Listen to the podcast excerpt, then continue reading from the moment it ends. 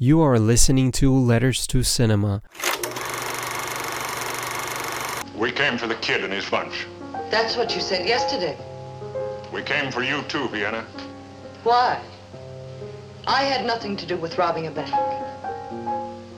Every man here knows that. I don't have to hold up banks. All I have to do is sit here and wait for the railroad to come through. And that is my intention. What was your business at the bank this morning? If you remember, McIvers gave me 24 hours to close. I drew out my own money, paid off my boys, and I'm closed. You can't buy a drink or turn a card. I'm sitting here in my own house, minding my own business, playing my own piano.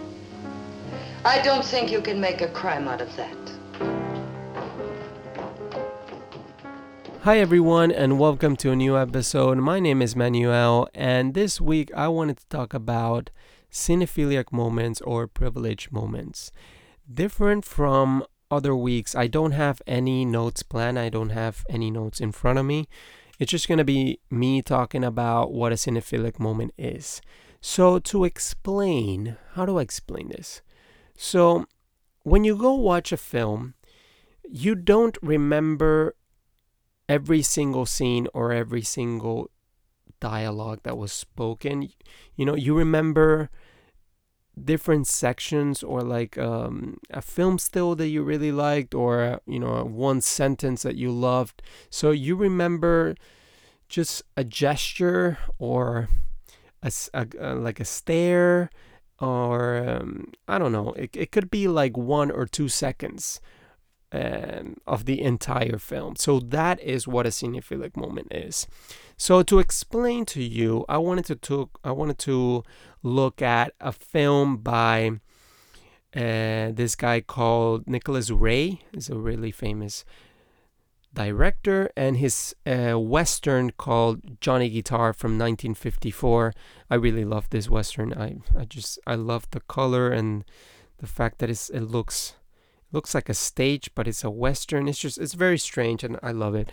Anyway, so there's this moment in the like in the entire film. What I remember from it is just this two second shot. It's just two seconds of a horse rearing, like the when when the two the front legs of the horse goes up. That's what I remember. There's this close up of the legs of the horse they're just super strong. You can see the anatomy of the horse and the power it has.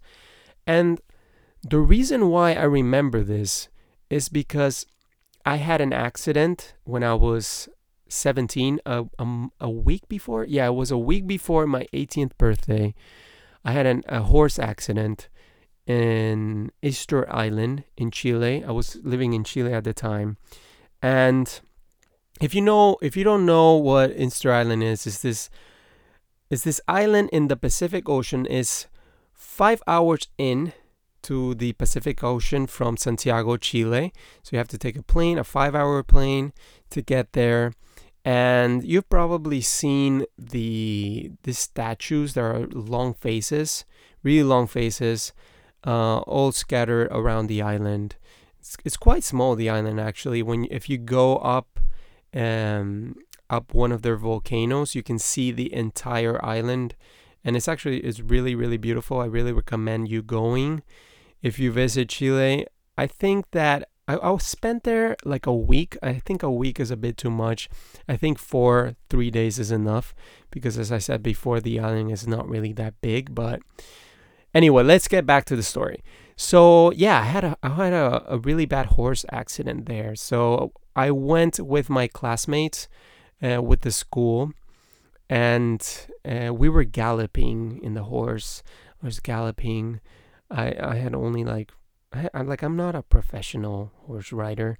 So anyway, I fell off the horse, but my foot got stuck in I think it's called a stirrup. I, I have no idea. Well, anyway, my f- my foot got stuck, and the horse dragged me probably like 200 to 300 meters and the ground was super rocky so i like I don't know how my foot got loose. I have no idea how, but so many thoughts came to my mind in that moment. You know, I thought of my family, especially my mother, and you know, the the horse kept kicking me actually in my back and I had I had um, the marks all over my body uh, for a few weeks actually. But my foot got finally um, off and the horse kept galloping you know towards the landscape i don't know. It just kept galloping and when i stood up my knee was hurting so bad because it was the only thing that was holding me and my back was just it was just flesh. It was pure flesh. And the tour guide came to see me you know to see if i was okay and he took me to the house of this man.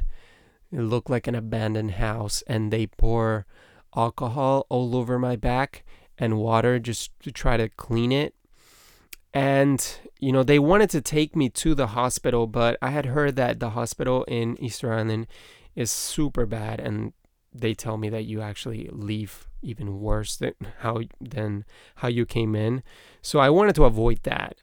So we were really far away from the camp that we were staying at. So the the horse would like would recognize me and wouldn't let me back like on top of him. So I had to walk kilometers to get to the camp. And when we finally got there, the tour guide told me that he was gonna go um, he was gonna go take me to see a shaman. So we went to go see a shaman and the shaman he went on a walk and came back with these leaves and he started to boil the leaves and the the leaves were super super hot and he pressured them on on my knee and started to say these prayers in Rapa Nui that's their language and then after that I just I went straight to to my tent to my sleeping bag uh, on top of this rock it was the most uncomfortable night of my entire life and finally, the tour guide woke me up at 5 a.m. to go see the sunrise in from in front of 15 more moais, in front of the ocean with you know the clouds the sun. It was it was really really beautiful. And i was i was i just felt i felt so much gratitude um you know to still be alive after that incident. And the most amazing part about it is that my knee wasn't hurting anymore. I don't know which leaves the shaman used, but it was literally a miracle. To get back to my point, let, let's get back to my point. Cinephilic moments and Johnny Guitar.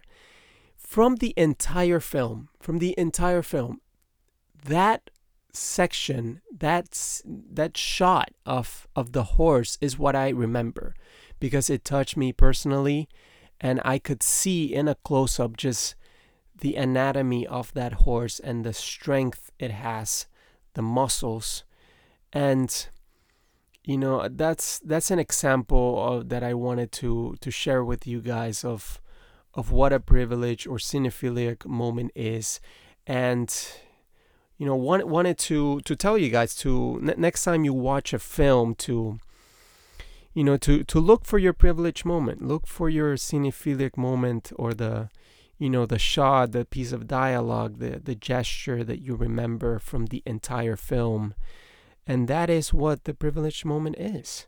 So i hope you like my story. I th- i hope i hope it was entertaining. And thank you so much for listening guys. Thank you so much for tuning in.